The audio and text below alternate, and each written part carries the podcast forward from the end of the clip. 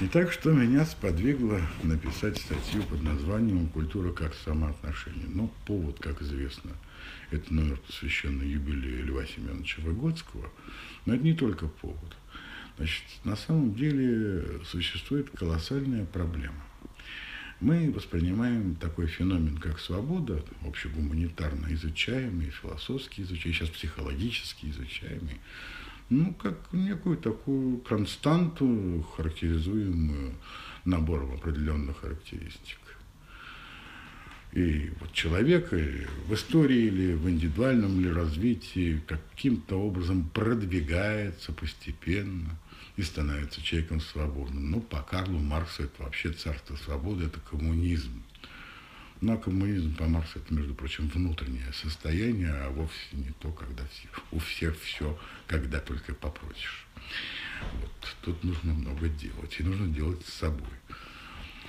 А, так вот, я должен заметить э, по этому поводу буквально следующее. У Выгодского есть, ну, у Фейербаха есть созвучная мысль, касающаяся истории, я и привожу, цитирую и Фейербаха, и Маркс, о, и Выгодского, простите. У Выгодского есть такая мысль о том, что на разных возрастных этапах происходит, происходит вызревание, я цитирую, вызревание свободной воли. Ну, все-таки в большинстве случаев Выгодский использует термин «произвольность», но произвольность – это вот как раз вот такое, такая психологическая характеристика, а, по которой мы можем судить о том, как человек продвигается – своем свободном развитии, по определению свободного развития, потому что не бывает другого никакого развития.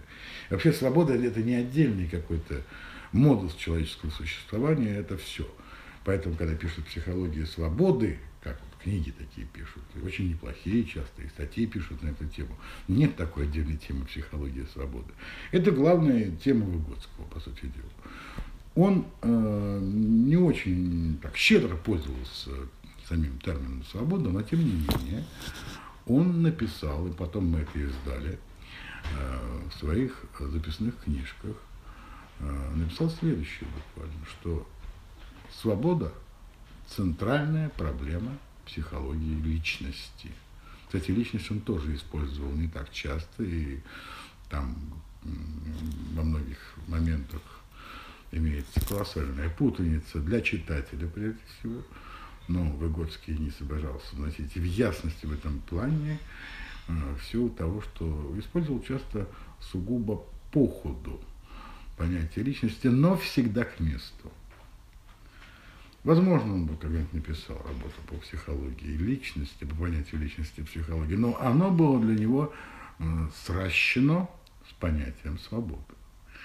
Так вот, мне э, кажется, что существует грандиозная гуманитарная перспектива. И тут я вижу наполеоновский замах не свой, но считаю, что этот наполеоновский замах здорово было поддержать, и его постепенно начинают поддерживать мои аспиранты, мои дипломники, даже мои курсовики.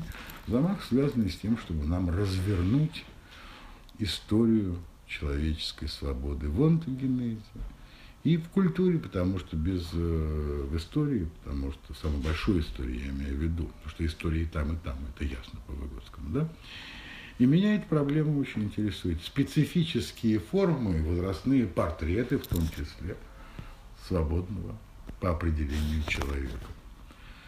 Любая психология, вообще возможно, как психология свободного человека, а иначе она уже не психология, она описывает некоторые свойства, общие для любого живого, который тоже, между прочим, стремится к свободе без всякого сомнения. Это хорошо показано в работах Николая Александровича Бернштейна. природа живого, на самом деле. Но у человека это происходит в культурной форме. И очень интересный, и очень своеобразный. Мне кажется, что Лев Семенович Выгодский, несмотря на то, что вот существует тренд, там уже начиная с 50-х, 60-х годов, он, с одной стороны, это движение от гуманистической психологии. У нас же ведь в культурно-исторической деятельности психологии про свободу мало что говорили, хотя у Алексея Николаевича Леонидовича есть определенные отсылки к этому понятию, прямые и косвенные можно найти там, в рамках деятельностного подхода. Но все-таки в значительной степени э, Этим оперировали гуманистические психологи, начиная с 50-х годов. Мне кажется, что все-таки э, психологию нужно, э, свободу нужно концептуализировать э, как психологический конструкт. И я рассматриваю свою статью как одну из первых скромных, возможно, неудачных попыток это сделать. Но это заявка, скажем так. И мне очень важно, конечно, отношение к этой заявке моего читателя. Я буду рад его услышать в силу того, что я в ближайшие годы намерен двигаться именно в этом направлении.